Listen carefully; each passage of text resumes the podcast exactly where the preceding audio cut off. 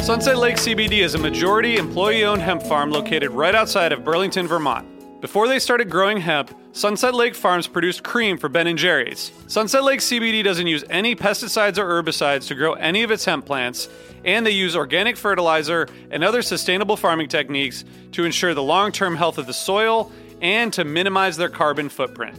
So, like all of us, my days are really stressful. By the end of the night, my kids are in bed, I'm taking a minute to chill, but I'm still unwinding. I recently started using the Relax gummies infused with CBD isolate, reishi mushroom extract, and ashwagandha root extract. I'm really glad I tried these because they really helped me get ready for a good night of sleep, and I really think I sleep better, so I'd highly recommend it. Check out Sunset Lake CBD today at sunsetlakecbd.com and use the code UNDERMINE for 20% off your order. That's sunsetlakecbd.com and use the code UNDERMINE for 20% off your order. Farmer owned, Vermont grown, Sunset Lake CBD. Hey everyone, it's Cam Hurt, host of the Best Show Ever podcast, and we have got a second season coming out very soon that I am very excited about. We've got some very cool special guests, including musical acts that we all love, like Karina Rykman, Daniel Donato, Jake Brownstein from Eggy, Rick and Peter from Goose, and many more. Tune in for new episodes dropping on Osiris Media March 5th on the Best Show Ever podcast. Osiris. Well, it's finally here. The highly anticipated limited edition Smartwool and Grateful Dead collection has finally dropped exclusively at smartwool.com. You may know Smartwool as the go to brand for all things merino wool, from socks to base layers. Smartwool has been keeping people comfortable outside for decades with some of the softest and ethically sourced merino wool out there. Well, Smartwool's limited edition collection and collaboration with the Grateful Dead is back by popular demand right in time for the holidays. From t shirts and hoodies to beanies and socks, now you can have the next level comfort of Smartwool with all your favorite iconic Grateful Dead designs. Shop the drop exclusively at smartwool.com and get it before it's gone for good. Gone, gone, gone for good. That's Smartwool, S M A R T W O O L dot com.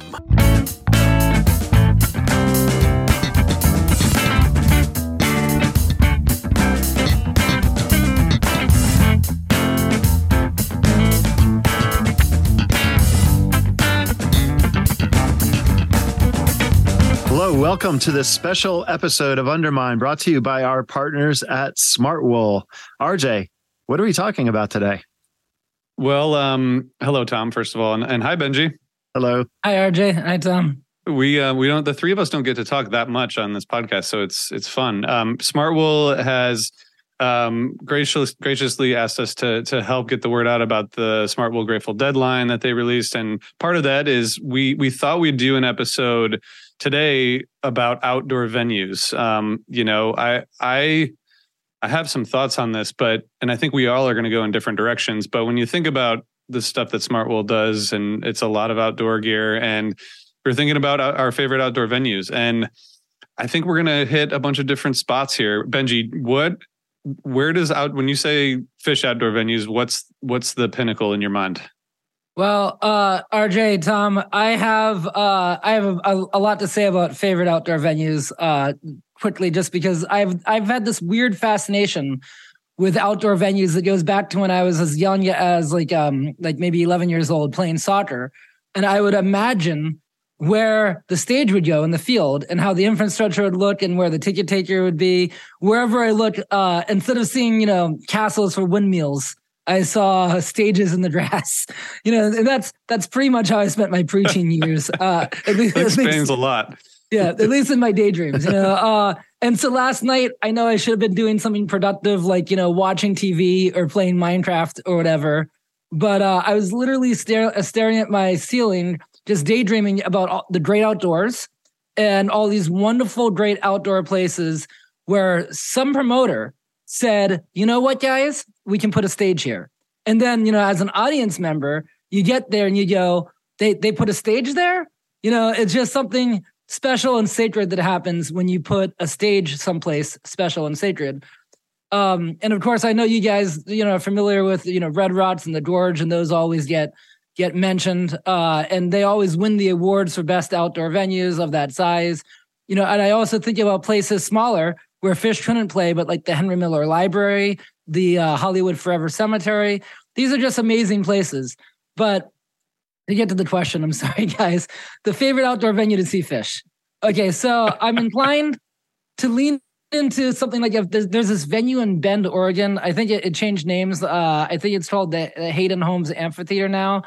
Um, but I remember, you know, in 1995 uh, or 2015 rather, when Phish played there, and Tom, they were doing all the songs that, that you had just written, uh, like Blaze On and Mercury, yep. and uh, for the first time, and it was just such a a wonderful experience. And I also, you know, thought a lot about the the polo field in Indio, California, where where uh, they did Festival Eight, and you know, I think the time is wrong for that festival, but it's just if they did it now, they'd hit it out of the park, uh, or at least out of the polo field, as it were, because it's a part of the country where it's always sunny. It, it, it never rains, for better or for worse. And Coventry would have never been curveballed, or or at least curveball would have never been Coventry uh, if they had it there. But but that's not a, a real venue. So okay, guys, I will finally cut to the chase. uh, I'm gonna go with Tahoe. No, you can't and, cut to the chase. You, you you already missed the chance to cut to the chase. Yeah. Well, well okay. well, the chase is over. We're in Tahoe, uh, Stateline Nevada. So, of all and those beautiful places, you chose basically a parking lot. That's exactly right, Tom. Uh, and, and, this is that's the funny thing. Uh, so you know now it, it, I think it's called Lake Tahoe Outdoor Arena, but of course we know it as Harvey's Amphitheater. You know whatever. It's also just like how the Indio is not real, a real venue. Neither is this. Uh, it's not an obvious first choice for a favorite outdoor venue because I mean it, it is literally as you were getting at it's literally a stage and some bleachers in a parking lot, but that's just it. It's a stage and some bleachers in a parking lot that happens to be steps away from casinos and also the majestic Lake Tahoe. And uh, it combines two of my biggest draws for Phish Offer Nights. There's Casino Phish, which is always a winning bet because you have this, you know, you have an abundance of, of lodging options. You have 24 hour hotbots culture. Uh, you, have, you have this permissive, uh, you know, attitude where at, at three in the morning at a bar, you know, it's like, oh, you guys want to come in here and, and be rowdy and talk about something called Tweezer? Come on in. Oh, and play some slots while you're at it. You know, so so I love that. And then of course there is uh, the the great outdoors. You know, uh, it's a, one of those places that really just highlights a natural setting, uh, like Mishawaka or or the caverns. You know, a Tahoe is just a parking lot with a stage, but if you look at where it is from the bird's eye view, it's it's just incredible. So yeah, I love everything about it. Um, that is also that is so such a great, interesting pick. Uh, it is, and one other thing that I should say as an add-on is just that uh, I really do enjoy seeing Phish at, at a, on a beach in Mexico, uh, even if I hate dancing on the sand.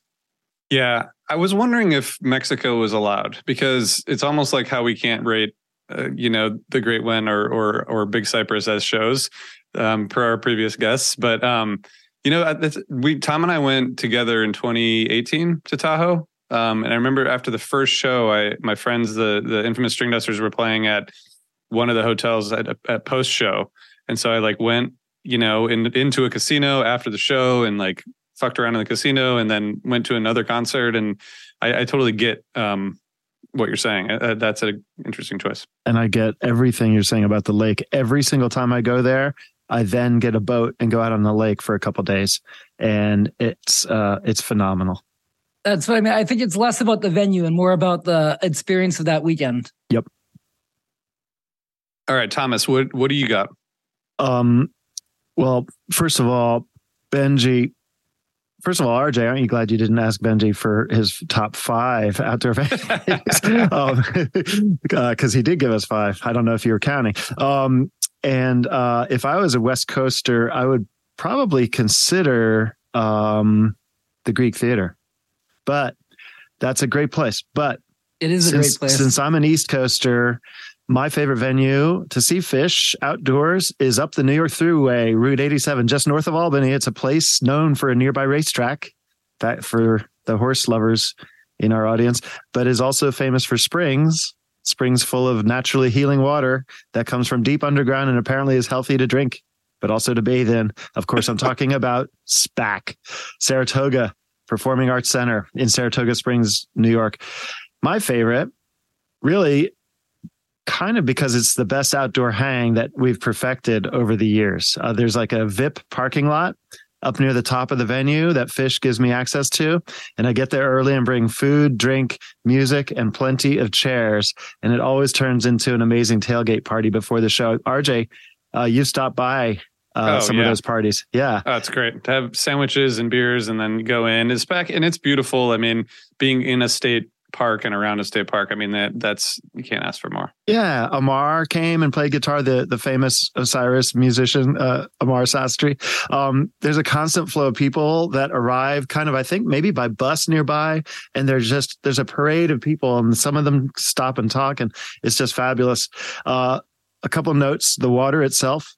Uh, we walked around the park once to find the actual springs don't bother. The water is gross and stinky. I wouldn't drink it if he paid me. That didn't stop uh, President Roosevelt, though, um, who has a spa and bath and pool complex named after him. I think he would soak because of his ailment, uh, polio, right? Uh, we're talking, of course, uh, Franklin Roosevelt. He hung yeah. out. He hung out there in the late 30s and early 40s. But there's also um, an expensive hotel or resort called the uh, Gideon Putnam in the park itself but it full fills up with wooks during shows. And it's very hard to get into for Phish shows. And it's a non-wook hotel. It's amazing. But what they do you're better off getting an airbnb or staying in this you know there's a lot of places to stay in saratoga. But um i think the gideon like goes from like 250 a night for Phish nights like a, a grand. And I'm not kidding. I, have seen, I think, a thousand dollars, and they jack up the prices to keep the wooks out, but that doesn't work. They they should know that by now. Anyway, that's SPAC. Also, Tom, you know, there was a year I when I left SPAC, I think it was 1995, when uh, Mr. Fishman was looking for his car, where I was one of the last people to leave because I was waiting for my friends who couldn't find the car that I had found. And meanwhile, uh, Mr. Fishman came asking if anyone had seen his car. Wonderful. True story. That's wonderful.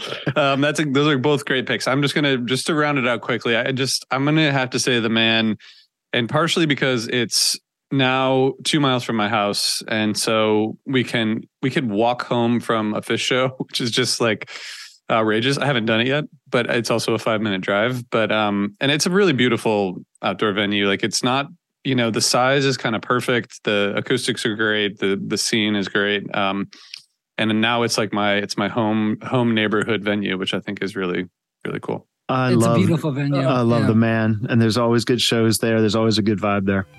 We all love the Mann.